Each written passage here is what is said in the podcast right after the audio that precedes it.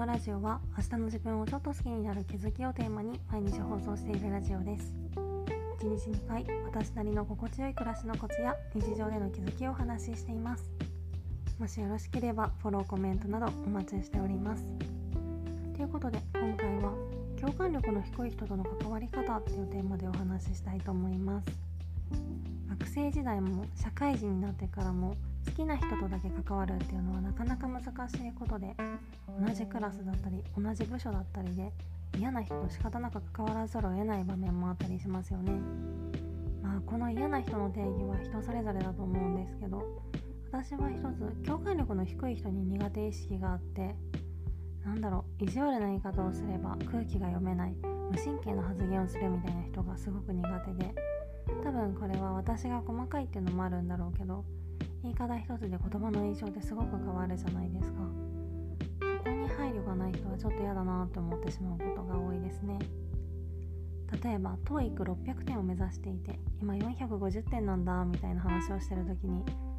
そうなんだ、TOEIC って頑張ればそれなりに点数伸ばせるしなんとかちゃんでもできるんじゃないとか、でもって何みたいなバカにしてんのみたいな、これはちょっと上げ足取ってる風にも聞こえちゃうかもしれないけど、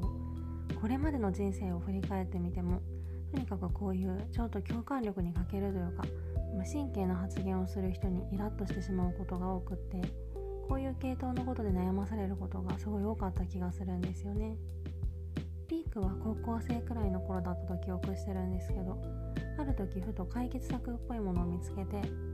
それはその共感力の低い発言をする人のことをもちろん口には出さないけど小さい子だと思ってみるっていうことで、別に幼稚園くらいの小さな子に例えばこんなことも知らないのって言われてもはいはいって聞き流せると思うんですよね。もしかしたらなんだこのクソガキって思うかもしれないけど、でも少なくとも同級生とか先輩後輩とかそういう対等に近い立場だとは思わないじゃないですか。もちろんそれを表に出すのはダメだけど、心の中とか頭の中をうまく活用して幼稚園くらいのことを話してるみたいな感覚で接してみると不思議とイラッとする気持ちが薄れたりするのでおすすめです。こういう自分が不愉快な思いをする人との関わりを完全にゼロにするのは難しいことだけど、